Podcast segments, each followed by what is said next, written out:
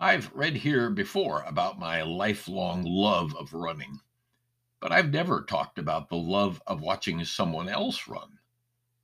I'm not talking about professional athletes here, but rather Noah's Sprint. We had the pleasure of having our grandkids at our home over a recent weekend.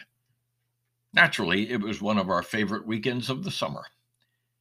We did all kinds of things together, from collecting black walnuts that had fallen from their trees prematurely to baking and decorating sugar cookies for Grandpa to eat. We read, hugged, walked the dog, visited the fish hatchery, and stopped at Whippy Dip, our favorite ice cream stand anywhere, several times. Sometimes just hanging out together is the best activity of all. Inevitably, though, I would need to burn off some of the cookies and ice cream. With plenty of adults on site, I sought permission for a brief run under the sun filled skies and asked Noah whether he might want to come with me.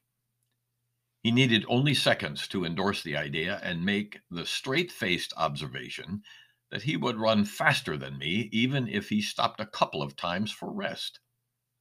I did not challenge the assertion I have long recognized the face of a losing bet.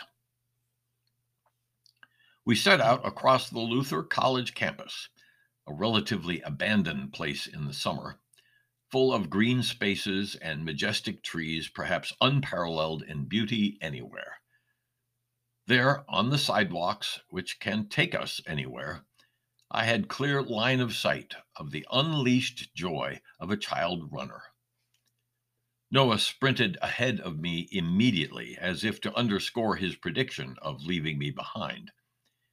And thanks to that wide open expanse called the campus, I could only watch in wonder as he accelerated, seemingly without effort, with eight year old arms and legs flailing in less than synchronized symmetry. Noah ran not with finely tuned musculature or controlled breathing, but rather with heart. It's all he needed. His slapdash run brought me momentarily to a halt. Not because I was tired out from trying to catch the lightning bug, but because of the awesome spectacle that is Noah. His is a purity of spirit, of experiencing life with all senses, not yet confined by the protocols and manners of containment. In the moment, he embodied words within one of my favorite songs, Born to Be Wild. Like a true nature's child, we were born, born to be wild.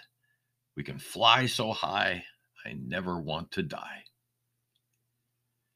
I wanted to keep watching this raw display of pure energy, but he stopped and turned around impatiently, beckoning me to follow. I have no doubt but that Noah was feeling the purity of spirit that each of us has felt within our lifetimes, for some of us, maybe oftentimes.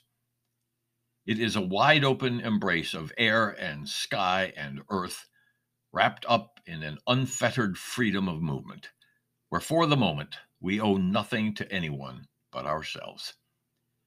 Noah's sprint had nothing to do with making me feel slow, despite his crowing it had everything to do with the luxury of abandon, of seizing the moment at hand and squeezing every drop of energy from it.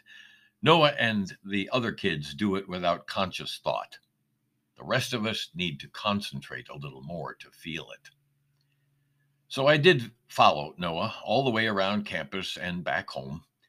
Once, when he let me catch up to him, I pushed myself into my fastest sprint Sensing my challenge, Noah kicked his gait into the next gear. I really wonder how many he has. And he pulled away from his now breathless grandfather. I felt both shattered and elated. I am always excited at the opportunities to teach Noah about life and its realities, but maybe even more thrilled at things he reminds me about in living life.